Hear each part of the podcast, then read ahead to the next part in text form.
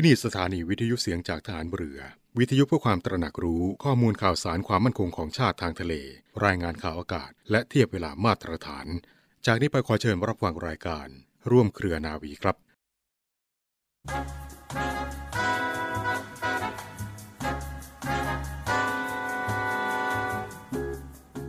การทำงานให้สำเร็จขึ้นอยู่กับความสามารถสองอย่างเป็นสำคัญ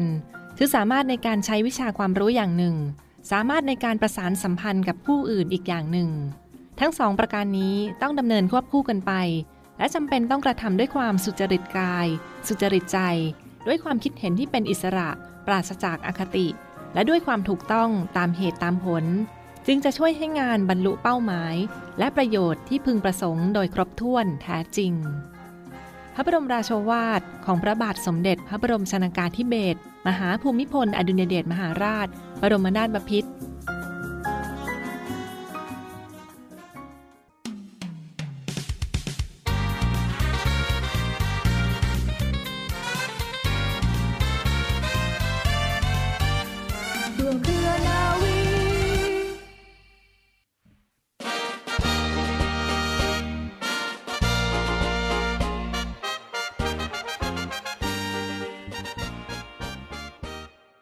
สวัสดีคุณผู้ฟังทุกท่านค่ะ ขอต้อนรับคุณผู้ฟังทุกท่านเข้าสู่รายการร่วมเครือนาวีนะคะ กับสาระความรู้และข่าวสารที่นำมาฝากคุณฟังกันเป็นประจำทุกวันค่ะ วันนี้อยู่ด้วยกันเช่นเคยค่ะ กับดิฉันเรือโทหญิงปณิสราเกิดผู้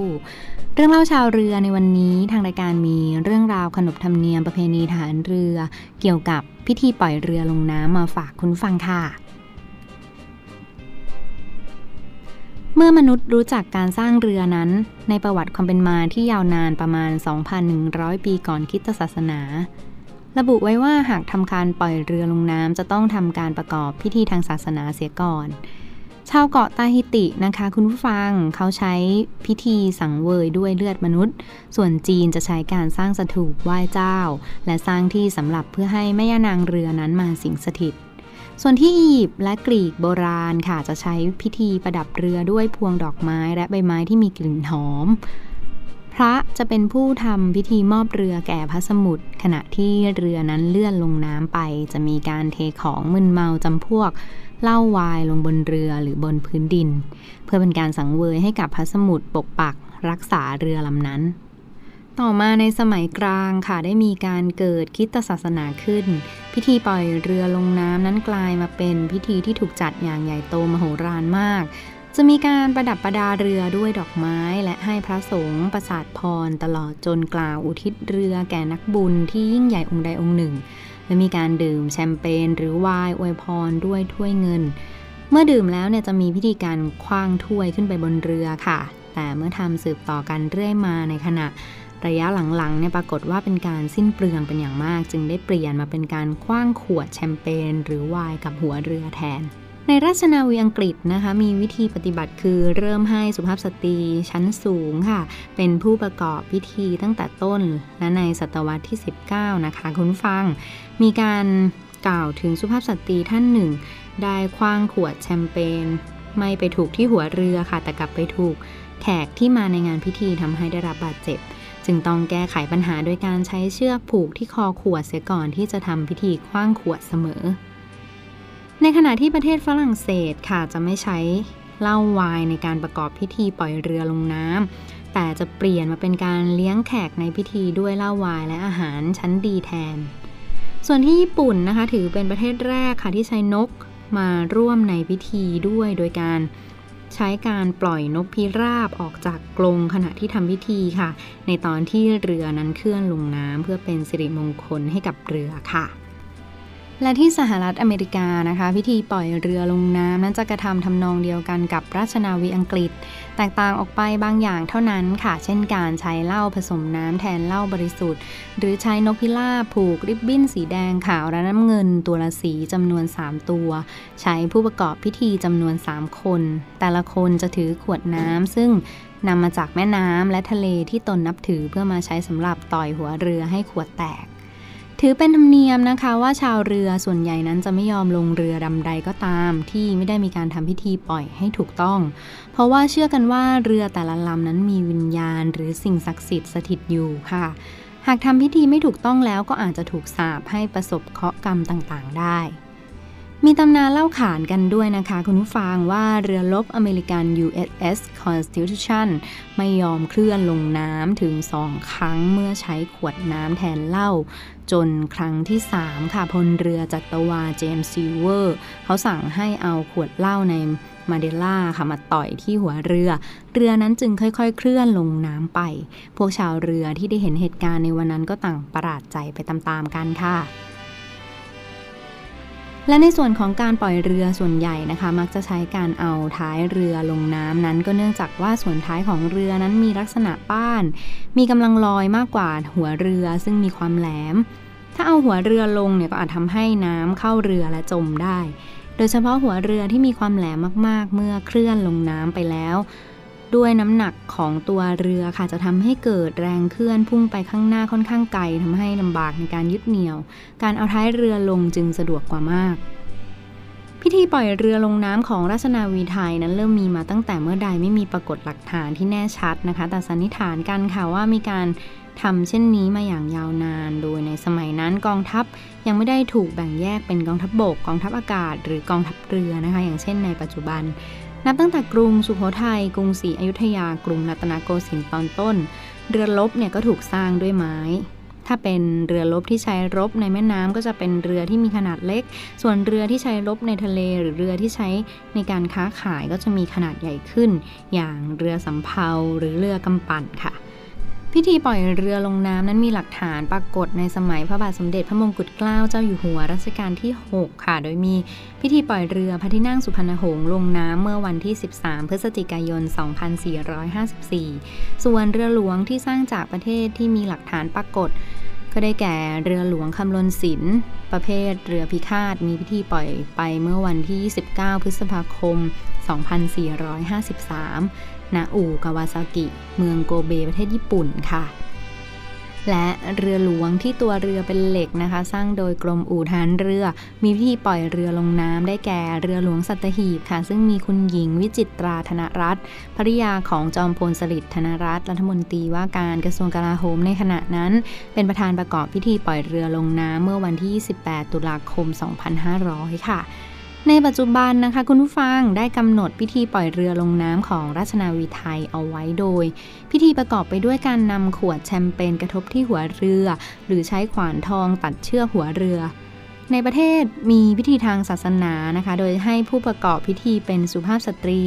อาจเป็นพระบรมวงศานุวงศ์หรือภริยาในทหารเรือข้าราชการชั้นผู้ใหญ่ที่กองทัพเรือ พิจารณาแล้วเห็นสมควรค่ะ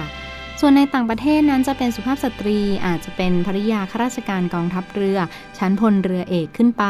หรือภริยาเอกอัครราชทูตที่กองทัพเรือพิจารณาเห็นสมควรค่ะ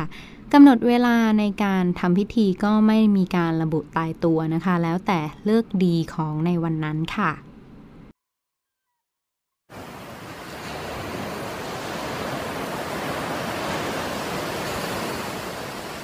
หาดทรายขาว น้ำทะเลใส เริ่มต้นได้ด้วยมือเรา ขอเชิญร่วมเป็นส่วนหนึ่งในการดูแลรักษาท้องทะเลไทย ไม่ทิ้งขยะลงแหล่งน้ำชายหาดและท้องทะเล เพื่อลดปัญหาขยะมลพิษ ลดการใช้ถุงพลาสติก ไม่ทำร้ายสัตว์ทะเลหายาก และทำการประมงอย่างถูกวิธี เพื่ออนุรักษ์แนวปะการังอย่างยั่งยืน และท่องเที่ยวแบบวิถีใหม่ ปลอดภัยต่อธรรมชาติ กองทัพเรือสนับสนุนการปกป้องรักษาทรัพยากรธรรมชาติทางทะเลของไทย เพื่อความอุดมสมบูรณ์และยั่งยืนตลอดไป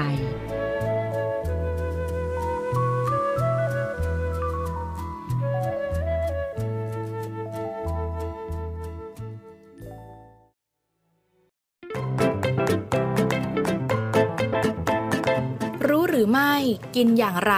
ไม่ให้อ้วน เมื่อพลังงานที่ร่างกายได้รับมากกว่าพลังงานที่ใช้ออกไป ซึ่งจะส่งผลให้เกิดภาวะอ้วนค่ะ ภาวะอ้วนคือภาวะที่มีไขมันสะสมอยู่ในปริมาณมากกว่าปกติ และก่อให้เกิดปัญหาสุขภาพต่างๆ ตามมา วิธีเช็คง่าย ๆนะคะ ว่าท่านอ้วนหรือไม่ คือการคำนวณดัชนีมวลกายหรือ BMI ที่หลายคนคุ้นเคยกันเป็นอย่างดีค่ะ โดยค่า BMI ของแต่ละคนจะมีค่าเท่ากับน้ำหนักของคนคนนั้นหารด้วยความสูงที่มีหน่วยเป็นเมตร ยกกำลังสอง ซึ่งเกณฑ์มาตรฐานปกติของคนเอเชียคือ 18.5 ถึง 22.9 หากคุณมี BMI อยู่ในช่วง 23-24.9 จัดว่าน้ำหนักเกินเกณฑ์มาตรฐาน หากมากกว่าหรือเท่ากับ 25 จัดเป็นภาวะอ้วนค่ะ นอกจากนี้การวัดรอบเอวในท่ายืนโดยใช้สายวัดรอบเอวผ่านสะดือ ให้สายวัดแนบกับลำตัวไม่รัดแน่น และให้ระดับของสายวัดที่วัดรอบเอววางอยู่ในแนวขนานกับพื้น ซึ่งแปลผลโดยใช้ส่วนสูง หาร 2 เป็นรอบเอวที่เหมาะสมของแต่ละคนค่ะ ยกตัวอย่างเช่นนะคะ สูง 160นำมาหาร 2 จะเท่ากับ 80 วัดรอบเอวได้ 90 สามารถแปลผลได้ว่าอ้วนลงพุงนั่นเองค่ะวันนี้นะคะเรามาปักธงโภชนาการป้องกันความอ้วนกันดีกว่าค่ะ การรับประทานอาหารตามแนวทางของธงโภชนาการ และโภชนะบัญญัติ 9 ประการ คือตัวช่วยสำคัญที่ทำให้ไม่ต้องกังวลกับความอ้วน เพราะธงโภชนาการจะแสดงกลุ่มอาหารและสัดส่วนการกินอาหาร โดยฐานใหญ่ ด้านบนนั้นจะเน้นให้กินในปริมาณมาก และปลายธงข้างล่างให้กินน้อยๆ เท่าที่จำเป็นโดยมีรายละเอียดดังนี้ค่ะ ข้อที่ 1 กินอาหารให้หลากหลายในสัดส่วนที่เหมาะสมและหมั่นดูแลน้ำหนักตัว ข้อที่ 2 กินข้าวเป็นหลัก เน้นข้าวกล้อง ข้าวขัดสีน้อย อย่างน้อยในมื้อใดมื้อหนึ่งของวันค่ะ ข้อที่ 3 กินพืชผักและผลไม้ตามฤดูกาลให้มากเป็นประจำ ผักควรบริโภคไม่น้อยกว่า 4 ทัพพีต่อวัน และผลไม้เน้นที่รสไม่หวานจัดค่ะ ข้อที่ 4 กินปลา ไข่ เนื้อสัตว์ไม่ติดมัน ถั่ว เป็นประจำ ข้อที่ 5 ดื่มนมเป็นประจำ เช่น โยเกิร์ตค่ะ ข้อที่ 6 หลีกเลี่ยงอาหารไขมันสูง หวานจัด เค็มจัด ข้อที่ 7 ดื่มน้ำสะอาดให้เพียงพอ หลีกเลี่ยงเครื่องดื่มรสหวาน ข้อที่ 8 กินอาหารสะอาด ถูกสุขอนามัย และข้อสุดท้ายนะคะ งด หรือลดเครื่องดื่มที่มีแอลกอฮอล์ค่ะนอกจากนี้นะคะ พลังงานที่ควรได้รับใน 1 วันเป็นเรื่องที่ไม่ควรละเลย เด็กอายุ 6-13 ปี หญิงวัยทำงาน 25-60 ปี และผู้สูงอายุ 60 ปีขึ้นไป ควรได้รับพลังงาน 1,600 กิโลแคลอรี่ ส่วนวัยรุ่นหญิง และชายอายุ 14-25 ปี และชายวัยทำงานอายุ 25-60 ปี ควรได้รับพลังงาน 2,000 กิโลแคลอรี่ ส่วนผู้ที่ทำอาชีพเกษตรกร นักกีฬาและผู้ใช้แรงงาน ควรได้รับพลังงาน 2,400 กิโลแคลอรี่ อย่างไรก็ตามนะคะ หากมีปัญหาน้ำหนักเกินควรปรึกษานักกำหนดอาหาร เพื่อจะได้รับประทานอาหารได้อย่างเหมาะสม เพื่อรูปร่างที่สมส่วนในระยะยาวค่ะ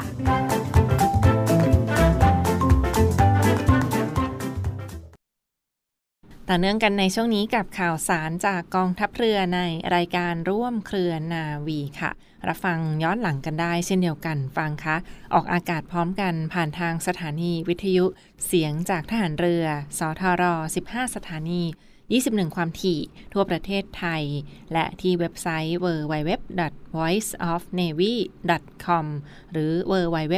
เสียงจากทหารเรือ .com ค่ะ รวมทั้งช่องทางของเสียงจากทหารเรือ พอดแคสต์ และ Spotify นะคะ วันนี้เช่นเคยค่ะ มีอีกหนึ่งบรรยากาศภารกิจของทหารเรือกองทัพเรือยังคงอยู่เคียงข้างพี่น้องประชาชน รวมใจพักรักชาติ ราชศรัทธานะคะในส่วนของภารกิจที่ผ่านมาฐานเรือที่ดูแลพี่น้องประชาชนที่อยู่ใกล้เคียงกับสถานการณ์ภัยแล้งบริเวณพื้นที่เกาะสีชัง จังหวัดชนบุรีที่ผ่านมาฟังคะ บางพื้นที่มีปริมาณฝนตกหนักหนาแน่น แต่บางพื้นที่ก็มีประสบปัญหาภัยแล้งที่ผ่านมาเช่นเดียวกันในส่วนของฐานเรือโดย ศูนย์บรรเทาสาธารณภัย ทัพเรือภาคที่ 1 นะศูนย์บรรเทาสาธารณภัยทัพเรือภาคที่ 1 ที่ผ่านมาค่ะได้ช่วยเหลือประชาชนบริเวณเกาะสีชังที่ประสบปัญหาภัยแล้ง น้ำแล้ง ขาดแคลนน้ำในพื้นที่นะคะทัพเรือภาคที่ 1 จึงได้ส่งเป็นเรือหลวง ขนน้ำบรรทุกน้ำจืดไปกว่า 100 ตันนะเพื่อไปแจกจ่ายให้กับพี่น้องประชาชนในพื้นที่เกาะสีชังจังหวัดชนบุรีที่ผ่านมาค่ะ ในส่วนของกองทัพเรือโดยศูนย์บรรเทาสาธารณภัย ทัพเรือภาคที่ 1 ได้สั่งการให้เรือหลวงมันกลางนะคะซึ่งออกจากกองเรือปฏิบัติการทัพเรือภาคที่ 1 เดินทางบรรทุกน้ำจืดขนน้ำจืดขึ้นเรือหลวง เพื่อออกไปแจกจ่ายให้กับพี่น้องประชาชน ซึ่งเบื้องต้นก็ได้ออกจากท่าเทียบเรือ แหลมเทียน ฐานทัพเรือสัตหีบ จังหวัดชนบุรี ไปยังอำเภอ เกาะสีชัง หรือที่ท่าเรือเกาะสีชัง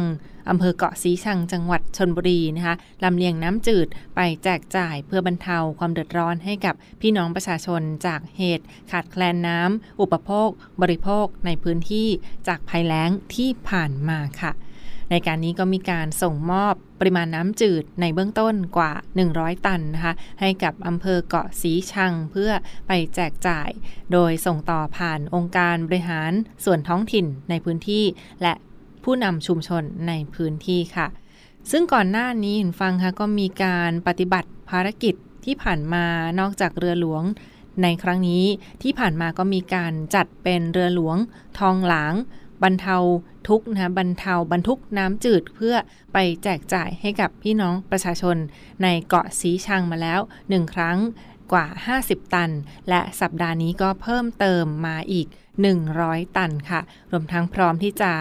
ขนส่งหรือว่าลำเลียงน้ำจืดไปให้พี่น้องประชาชนได้เพิ่มเติมถ้าได้รับการร้องขอต่อไปนะคะ เรดวานี่ก็เป็นอีกหนึ่งบรรยากาศที่ผ่านมาที่ยังคงเน้นย้ำที่จะช่วยเหลือพี่น้องประชาชนที่ประสบภัยอย่างทันท่วงที ไม่ว่าจะเป็นภัยด่วน เหตุด่วนเหตุร้าย ภัยแล้ง ภัยหนาว หรือภารกิจใด ๆ ค่ะทันเรือก็มีเจ้าหน้าที่ที่ จัดกองกำลังเพื่อช่วยเหลือประชาชนกันได้ ติดต่อเข้าไปโดยตรง หรือว่าต้องการจะบริจาคสิ่งของสนับสนุนใด ๆ ค่ะ โทรเข้าไปได้โดยตรงที่สายด่วนของศูนย์บรรเทา สาธารณภัยกองทัพเรือนะคะศูนย์บรรเทา สาธารณภัยกองทัพเรือ โทร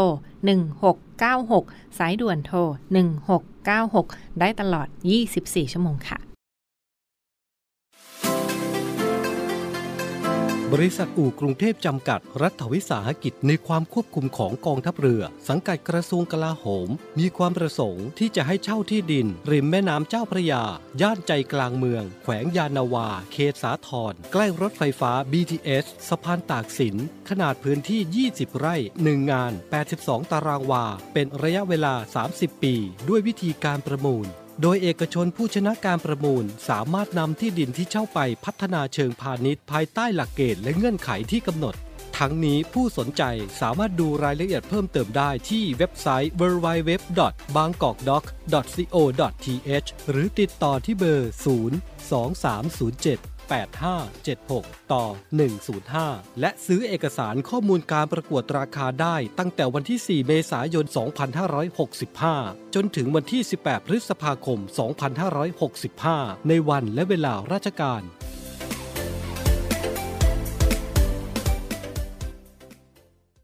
ต่อเนื่องกันในช่วงนี้กับรายการร่วมเครือนาวี รับฟังผ่านทางสถานีวิทยุเสียงจากทหารเรือค่ะ วันนี้มีอีกหนึ่งบรรยากาศเทคนิคการเข้าสู่ฤดูฝน รับมือหน้าฝนอย่างไรให้ปลอดภัย ไม่เจ็บไม่ป่วย และไม่เจออุบัติเหตุมาฝากคุณฟังกันนะคะ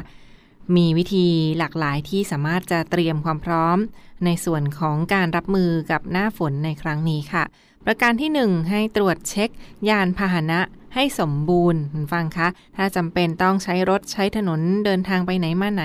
ตรวจสภาพรถยนต์ให้มีสภาพที่สมบูรณ์แข็งแรง พอที่จะเดินทางไปไหนมาไหนได้ เช่น รถยนต์ก็ควรจะเช็คแต่ละส่วนให้พร้อม ถ้ากรณีต้องเดินทางไปพื้นที่ไกลหรือว่าต้องรับฝนปริมาณมากนะ ถ้าเสี่ยงต่อ การเดินทางไกลในครั้งนี้ค่ะ ตรวจเช็คสภาพรถยนต์ให้เรียบร้อยก่อนการเดินทาง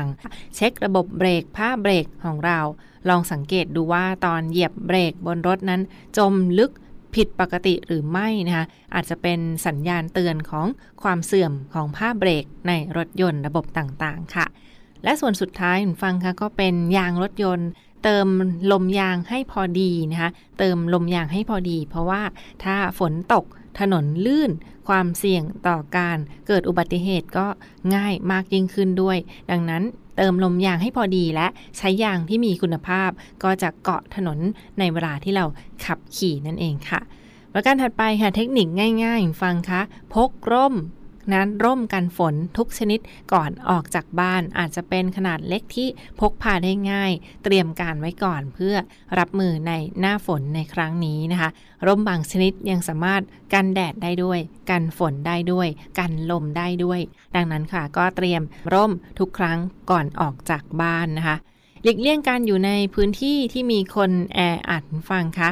หน้าฝนนั้นเป็นฤดูที่เชื้อโรคต่างๆ สามารถจะแพร่กระจายได้เป็นอย่างมากนะ ดังนั้นก็ความเสี่ยงหลีกเลี่ยงการไปอยู่ในสถานที่ที่มีคนแออัดค่ะ และประการต่อไปค่ะ รองเท้าก็เป็นสิ่งสำคัญในการเดินบนพื้นในหน้าฝนฟังคะ หน้าฝนอาจจะทำให้เกิด อุบัติเหตุได้ง่ายมากยิ่งขึ้น โดยเฉพาะคุณปู่คุณย่า คุณตาคุณยาย ผู้สูงอายุนะที่อาจจะเสี่ยง ต่อการลื่นล้มได้อย่างง่าย ๆ ดังนั้นก็ควรจะดูแลสวมใส่เรื่องในส่วนของรองเท้าที่สวมใส่ดูแลเป็นพิเศษนะคะวัสดุกันลื่นได้เช่นยางหรือว่าพื้นที่ไม่สูงเกินไปรองเท้าไม่สูงเกินไปก็จะปลอดภัยในการเดินทางค่ะ และประการสุดท้ายอีกหนึ่งความห่วงใยฟังคะ โรคไข้หวัดที่อาจจะมากับหน้าฝน หน้าฝนนั้นเป็นสถานการณ์ที่มีความเปลี่ยนแปลงทางสภาพอากาศค่อนข้างสูง เช่น มีความชื้นสูง เกิดโรคนานาชนิดได้ง่ายขึ้นกว่าสภาวะปกตินะคะ โดยเฉพาะอย่างยิ่งโรคที่ติดผ่านระบบทางเดินหายใจ โรคหวัด โรคไวรัส เชื้อไวรัสต่างๆ เหล่านี้ค่ะ ที่แพร่กระจายได้โดยการไอ การจามนะคะดังนั้น ในหน้าฝนข้อควรระวังก็มีทั้งโรคไข้เลือดออก โรคไข้หวัดใหญ่ และโรคที่มาจากเชื้อไวรัสต่างๆ อีกหนึ่งเรื่องราวความห่วงใยที่มาฝากทุกท่านกันในช่วงนี้ค่ะ กองทัพเรือจัดตั้งกองทุนน้ำใจไทย เพื่อผู้เสียสละในจังหวัดชายแดนภาคใต้ และพื้นที่รับผิดชอบกองทัพเรือ เพื่อนำไปมอบให้กำลังพลกองทัพเรือ และครอบครัวที่เสียชีวิต หรือบาดเจ็บทุกพลภาพ จากการปฏิบัติหน้าที่ ร่วมบริจาคเงินสมทบทุนช่วยเหลือได้ที่ ธนาคารทหารไทย สาขากองบัญชาการกองทัพเรือ หมายเลขบัญชี 115ขีด2ขีด17087ขีด2 ชื่อบัญชี กองทุนน้ำใจไทยเพื่อผู้เสียสละในจังหวัดชายแดนภาคใต้ และพื้นที่รับผิดชอบกองทัพเรือ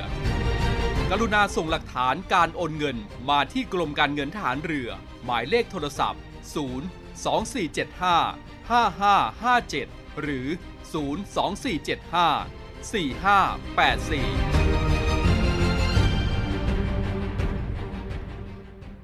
และปิดท้ายกันที่อีกหนึ่งข่าวสารประชาสัมพันธ์มาฝากคุณฟังกันนะเป็นในส่วนของสภากาชาติไทยค่ะ สภากาชาติไทยกำหนดจัดงานเปิดตัวตราสัญลักษณ์ สภากาชาติไทยรูปแบบใหม่ หรือว่าตราโลโก้ของสภากาชาติไทยรูปแบบใหม่นะคะกำหนดจัดการเปิดตัว